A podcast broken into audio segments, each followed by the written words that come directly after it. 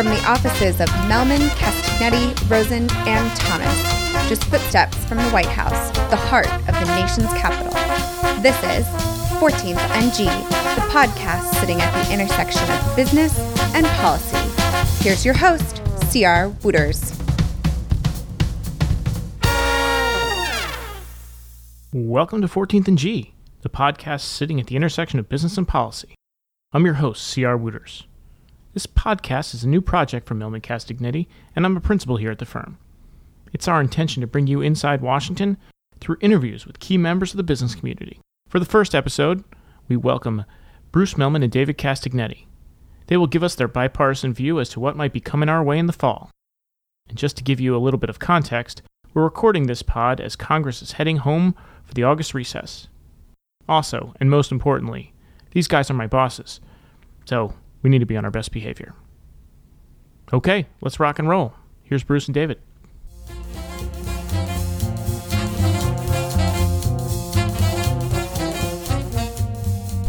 Bruce Mehlman, David Castagnetti, welcome to 14th and G. Uh, before we get to the important stuff, um, I wanted to know how the firm came together. How'd you guys get to know each other? we had a, uh, a lunch one day at Charlie Palmer's during during 2004 during the Kerry campaign, which um, uh, we were hoping to have President Kerry and not President Bush. Well, we we is a little strong. True, and um, it kind of we had our first conversation at that point. Uh, so besides now being hungry beyond the food tour, uh, having left the Bush administration, having partnered up with a guy from the um, Hill on the Republican side, it was clear, and one thing that's been obvious is bipartisan firms succeed uh, consistently, and partisan firms feast or famine.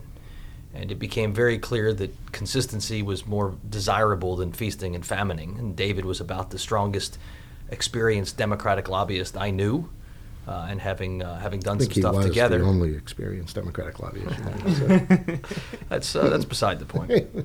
All right, let's dive into it. As the Hill heads into August recess, what's top of mind for your client? Writ large, hope and fear. Uh, since the election, there has been a lot of hope. Uh, it's frankly, in some ways, bipartisan, though probably more on the Republican side than the Democratic side, but long ignored things such as tax reform, which we haven't really done tax since 1986. Uh, big infrastructure spending, which we really haven't reimagined in decades. Um, there was Donald Trump campaigned on so many things. Recall, we were going to be tired of winning by now, but there were so many things um, that folks were hopeful uh, might be revisited by Congress. And when you had a White House aligned with majorities in the House and the Senate, you saw in 2009, um, they a lot a lot of things can get done. And so there was that hope. Uh, some of that hope persists, tax, infrastructure, but concurrently, there's long been fear fear about policy issues such as trade. Um, for Democrats on climate and a whole host of other issues, there has been fear. And, uh, and the fact that every morning we all wake up and look at our Twitter feed to say what the hell possibly happened during those six hours I just had to sleep. You know, who's up, who's down, who's in, who's out. Um, increasingly, that unpredictability uh, has folks worried about where policy and where markets may go. Yeah, I, I think on the, the hope and fear, Bruce highlighted the, the fear that Democrats have in the in the climate space, and that has been exacerbated by the president moving out of uh, the Paris uh, the the Paris Climate Agreement, which I believe we're one of three countries now, one that says it's not strong enough, Nicaragua and Syria. So, you know, that's kind of some interesting company that we're keeping. The other fair part also is in healthcare. You've seen a ton of uh, action by the Republican Party on healthcare.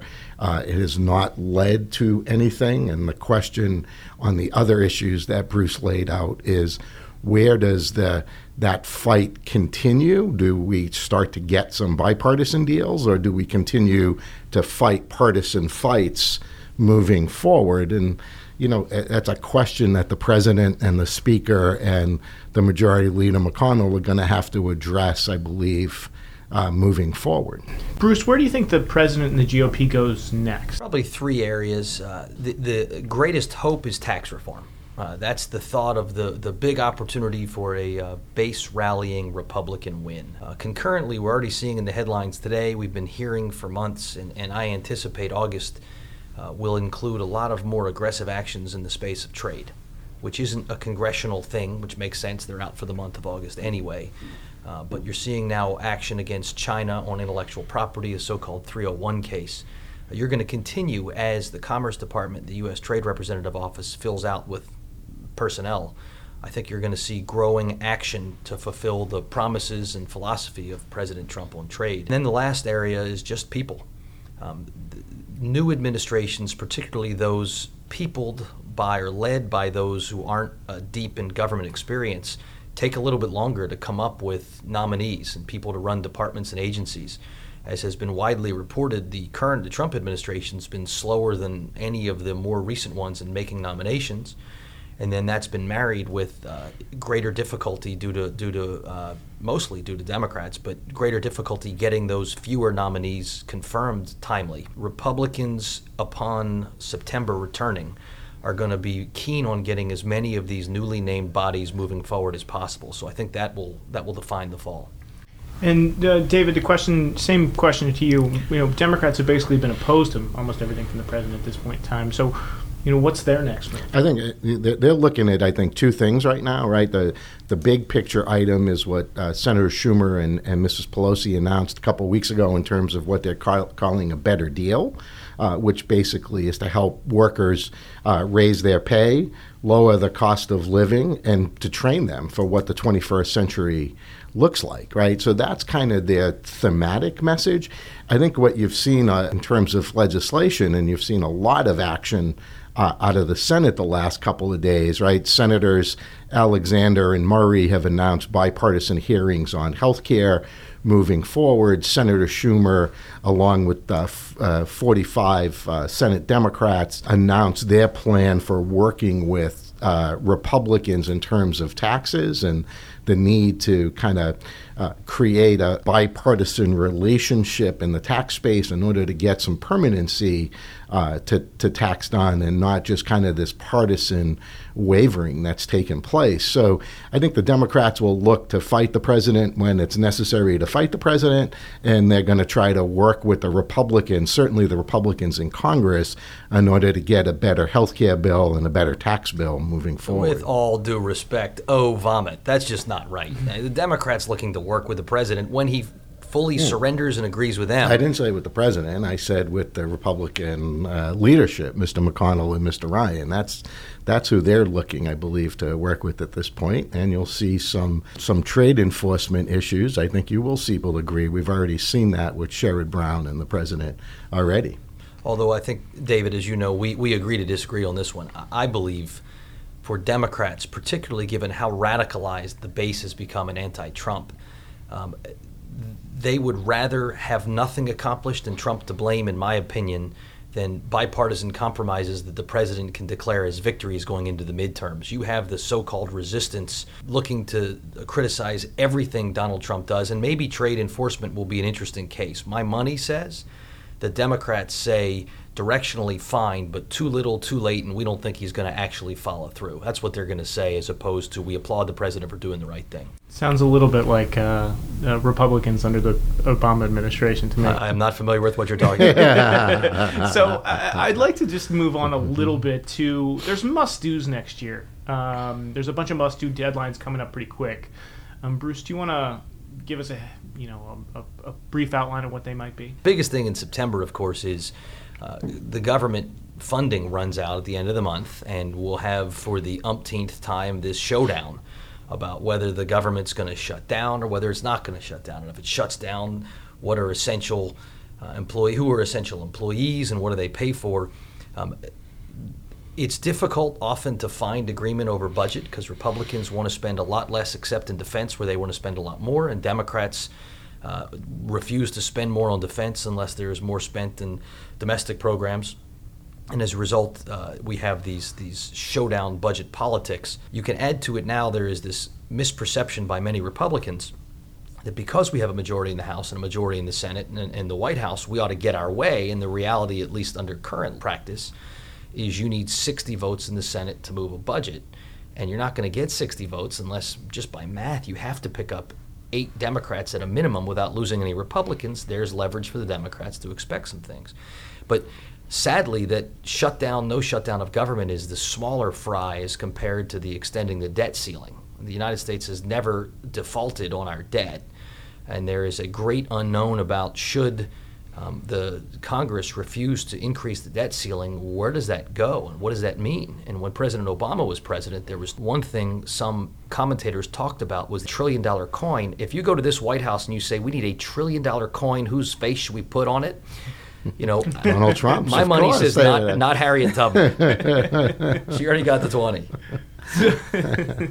so, uh, you know, as we talk debt limit and we talk. Um, other must dos. I assume, David, you're going to have to involve some Democrats here. Yeah, I, I, I mean, I think the, the two issues, debt limit and uh, the funding of government, are definitely going to take Democrats to pass. And the the, the question is can the president, one, work with Democrats, which he hasn't shown the ability to do? Uh, and conversely, can the speaker and the majority leader work with Democrats? So, what do the Democrats potentially ask for in return? Is this their chance to get some kind of bipartisan deal on tax reform or some bipartisan deal on health care? It might not, might not be specifically related to debt limit or um, uh, health care or taxes, but it, it, it, could be related into, into other areas. So um, it feels, uh, Bruce, I'll, I'll go to you on this one. It feels like the administration in the Hill, and we've mentioned this already, wants to get to tax reform as fast as humanly possible. It feels like it's the type of thing that unites Republicans and kind of uh, moves on. Where do you see taxes and kind of what should we keep uh, an eye out for as we get going on the tax reform?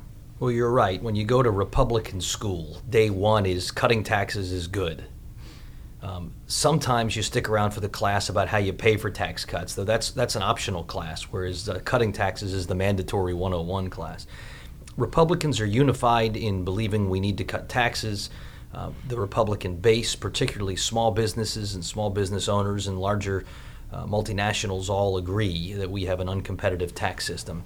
And frankly, many Democrats would agree with that opening statement. The devil's in the detail of how you pay for it, whether you just allow the debt and def- debt to grow and deficits to be large, or whether you offset tax cuts with tax increases elsewhere. We've already seen efforts to put comprehensive, uh, permanent tax reform plans that pay for themselves uh, draw lots of opposition. Everybody likes the cuts, nobody likes the pay fors. Uh, it's unclear whether or not they're going to be able, both through process and politics, to muster enough votes for a specific plan that pays for itself.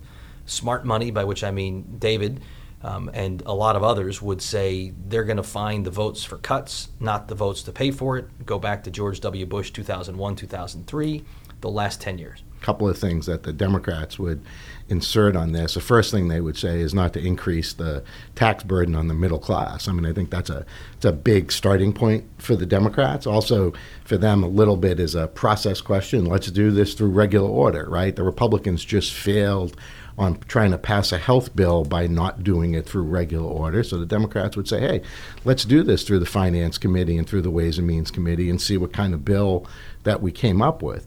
Uh, and then finally, I think the other piece that uh, there's probably a, a, little bit of change in party structure here right now, but a little bit also is the deficit. How much do we want to increase the deficit in a tax reform situation, or can we keep it this much more revenue neutral and keep the tax base uh, where it is now? I, I think there's a there's a lot of discussion here that's going to take place. Everybody thinks this is going to happen tomorrow, right? It's it's at the beginning. If we take the beginning of the Trump administration, everyone told us the new health care bill would be on the president's desk January 21, 2017, and guess what? It's still not on his desk. And tax cuts are not easy to do. Tax reform is not easy to do.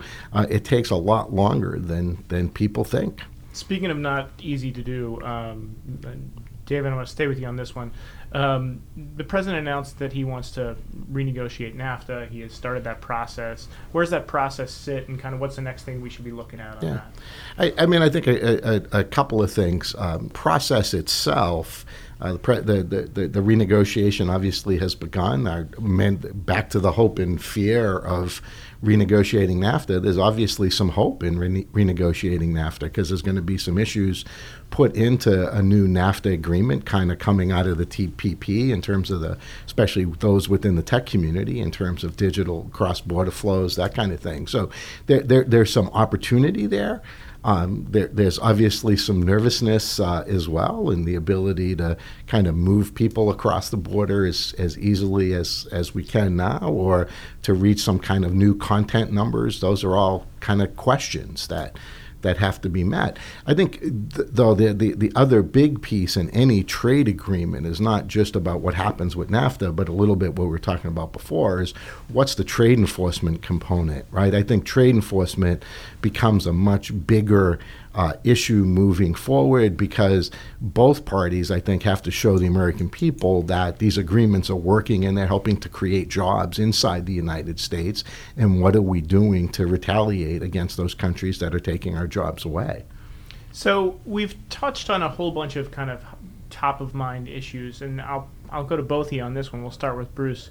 But what are you keeping an eye on that may not be top of mind for everybody else? Um, you know, for September or longer, uh, when Congress gets back. Congress, for sure, even investors tend to be really good at fighting the last war.